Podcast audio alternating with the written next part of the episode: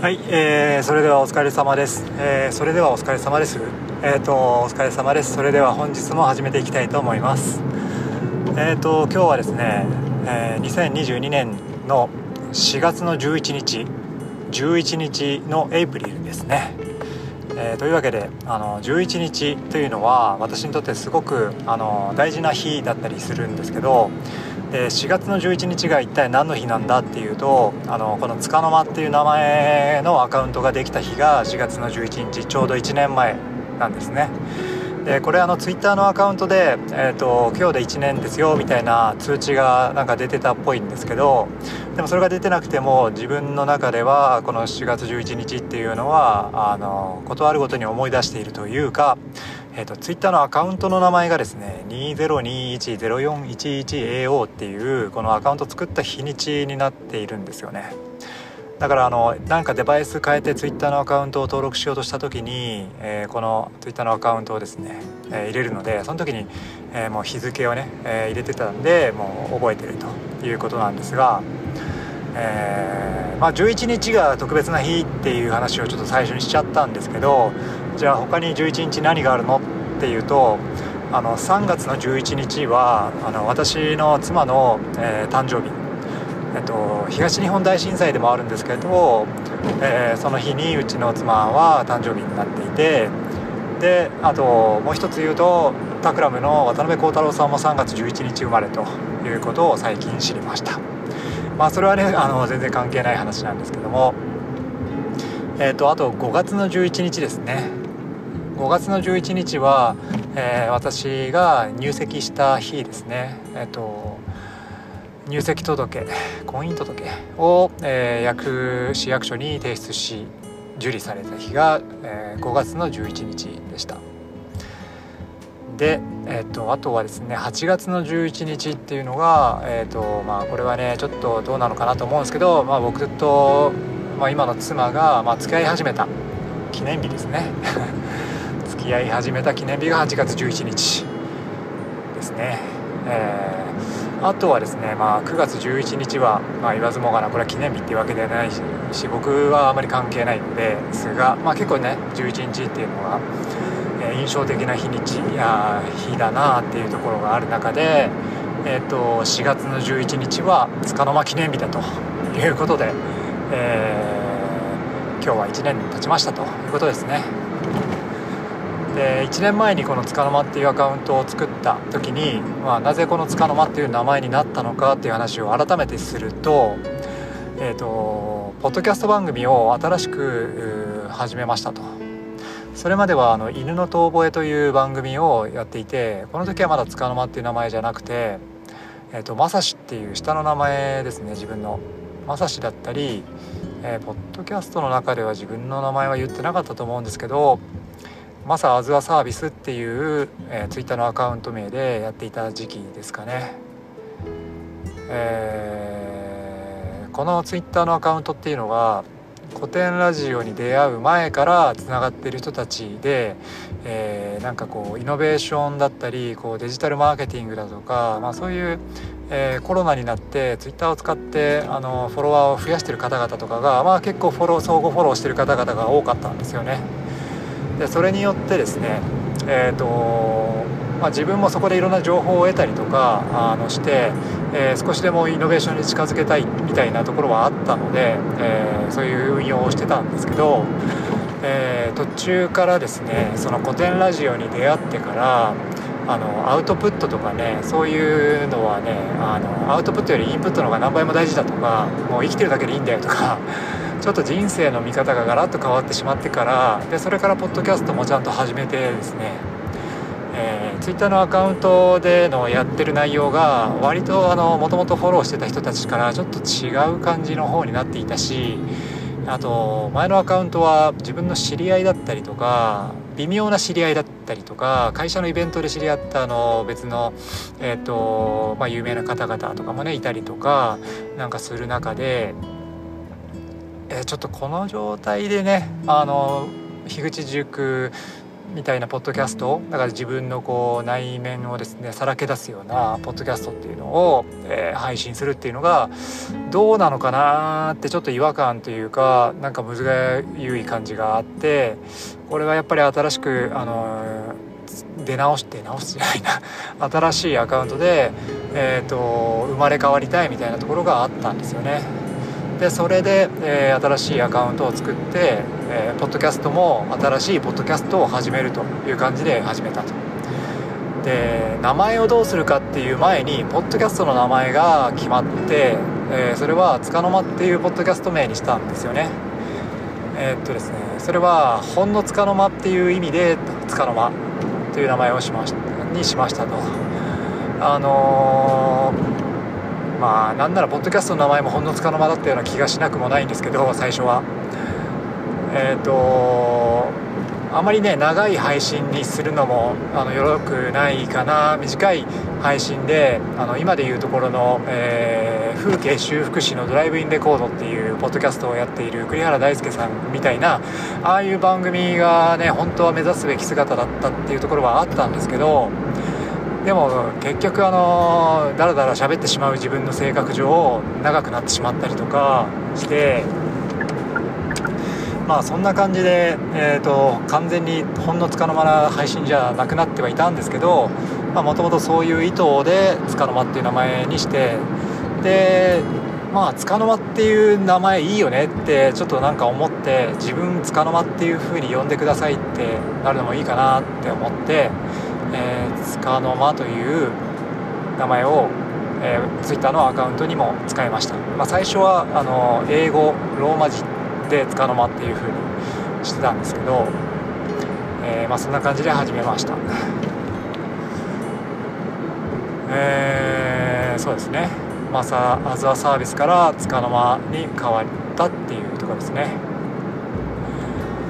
でつかの間に変わってからは、まあ、もう完全に古典ラジオ界隈の人たちにこう振り切って、えー、もうリベラルアーツに専念する そんな感じで、えー、始めてですね。そこから、うんと、マシン型大人ウイルス「議事の完全人間ランド」といったところにも、えー、入っていって、えー、どっぷりと、えー、古典ラジオ界古典ラジオワールド樋口塾ワールド樋口ワールド、えー、議地ワールド、まあ、そういったところにどんどん沼にはまっていったっていう感じですね。で束の間っていう名前に変わってから数ヶ月っていうか、うんとまあ、1ヶ月かな？1ヶ月ぐらいしてあの樋口塾にも入れさせていただいて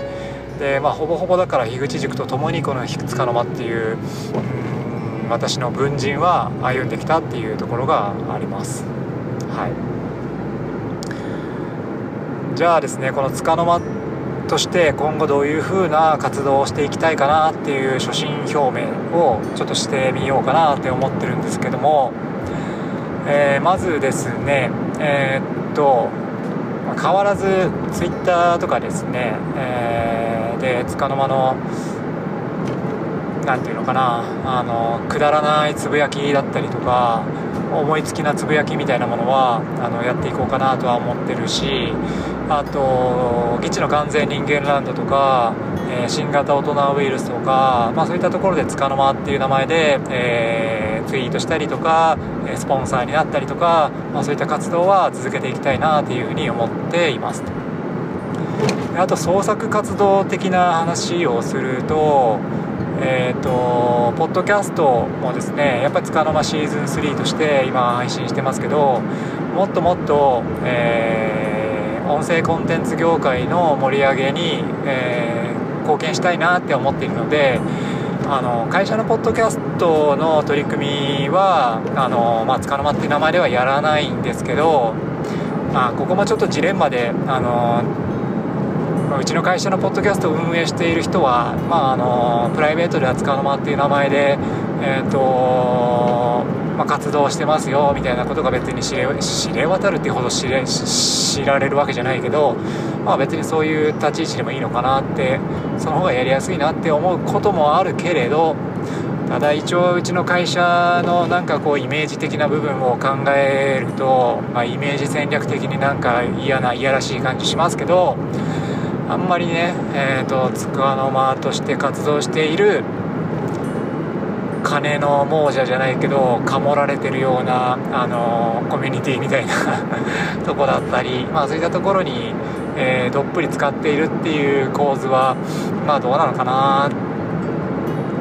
あんまり止められるような気がするなって思うとちょっとそこについてはあんまりこう大々的には紐付けない方がいいかなって思ったりするので、そこは分けた形で、えー、まあ、つかの間として樋口塾の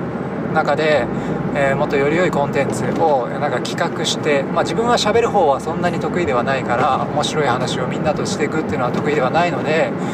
えー、何かこう企画を考えたりで編集をしたりとか、えーまあ、ディレクションとプロデュープロダプロデューサー的ななんかそういう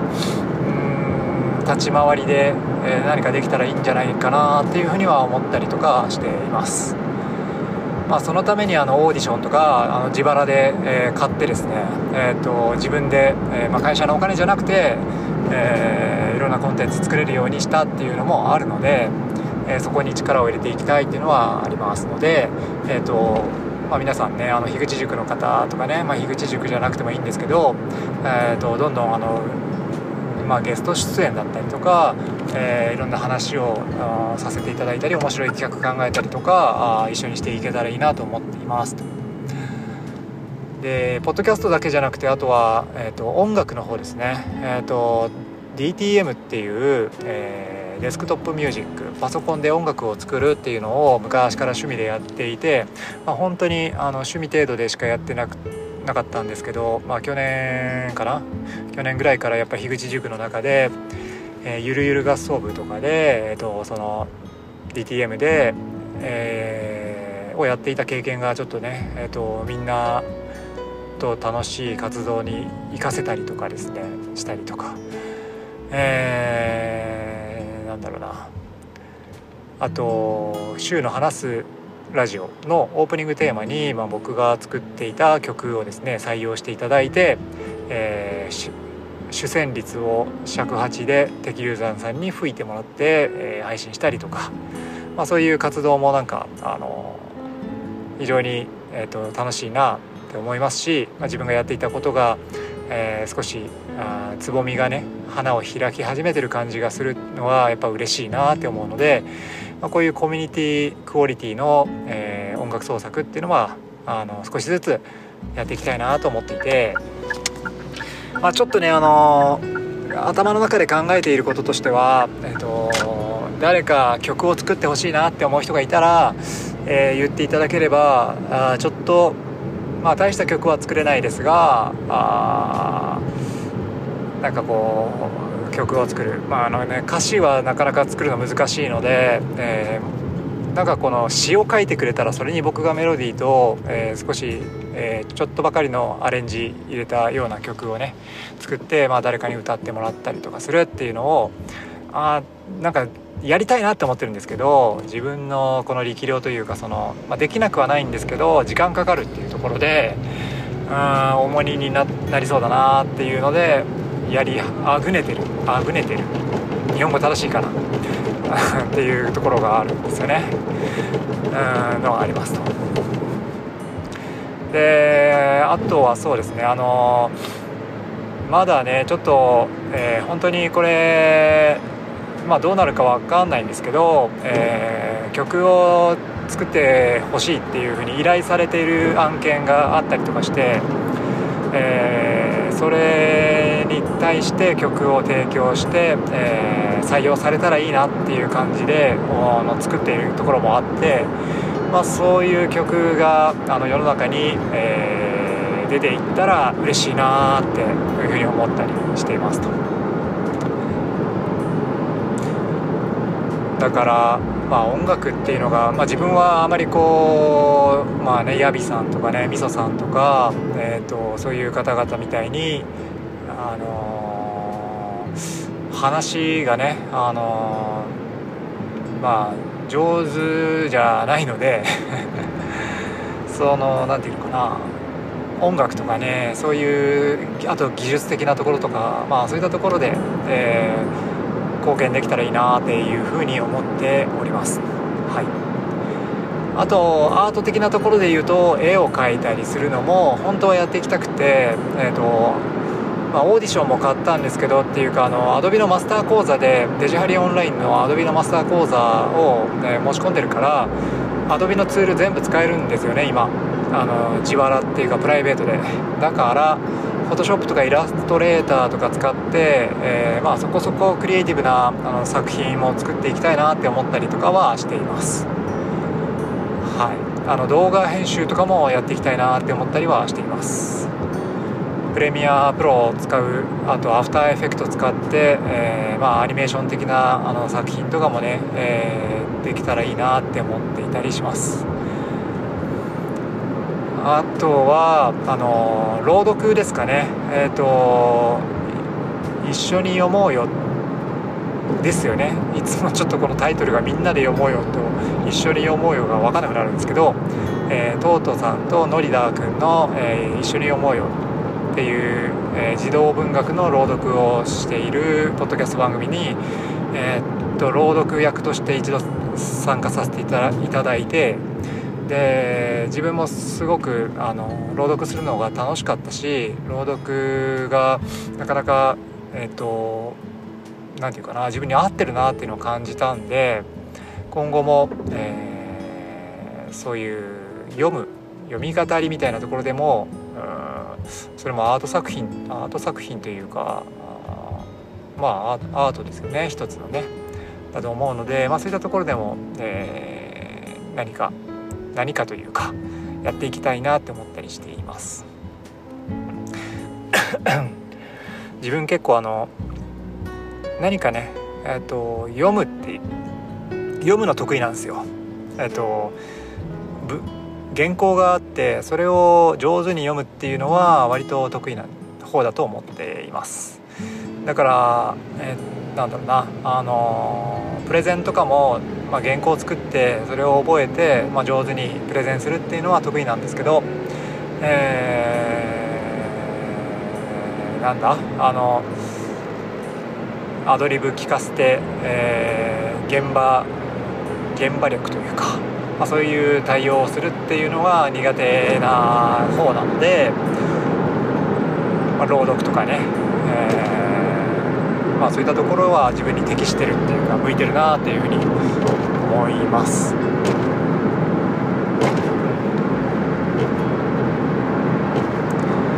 そんなところですかね、えー、束の間としての今後のやりたいこととしては、まあ、だいぶやりたいこといっぱいあるし、えーまあ、束の間以外の活動っていうか、まあ、それはある意味僕の仕事だったりプライベート家族との、えー時間だったりするわけですけど、まあ、そういったところも考えるとだいぶカツカツですね。だいぶカツカツなんですけど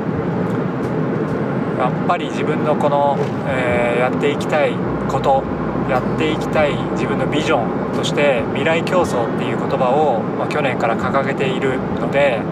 その未来競争の何て言うんですかね、えー、なかなか仕事でやるのはあの、まあ、仕事でもやっていくんですけど仕事じゃないところで、まあ、こういう活動を続けていくその経験が、まあ、仕事にも生きていくっていうような、えー、サイクルができてできていたらいいなというふうに思っています。というわけで、えー、の間1年経ちまして、えー、これまで皆さん本当にお世話になりました。今後もそういった形で、えー、活動をしていきたいなというふうに思っておりますので、えー、その中で、えー、皆さんとのこの競争コラボレーション、えー、コークリエーションかな、うんあのどんどんどんどんやっていけるように、えしていきたいなと思ってますので、え引き続きよろしくお願いいたします。というわけで今日も聴いていただいてありがとうございました。また次回もよろしくお願いいたします。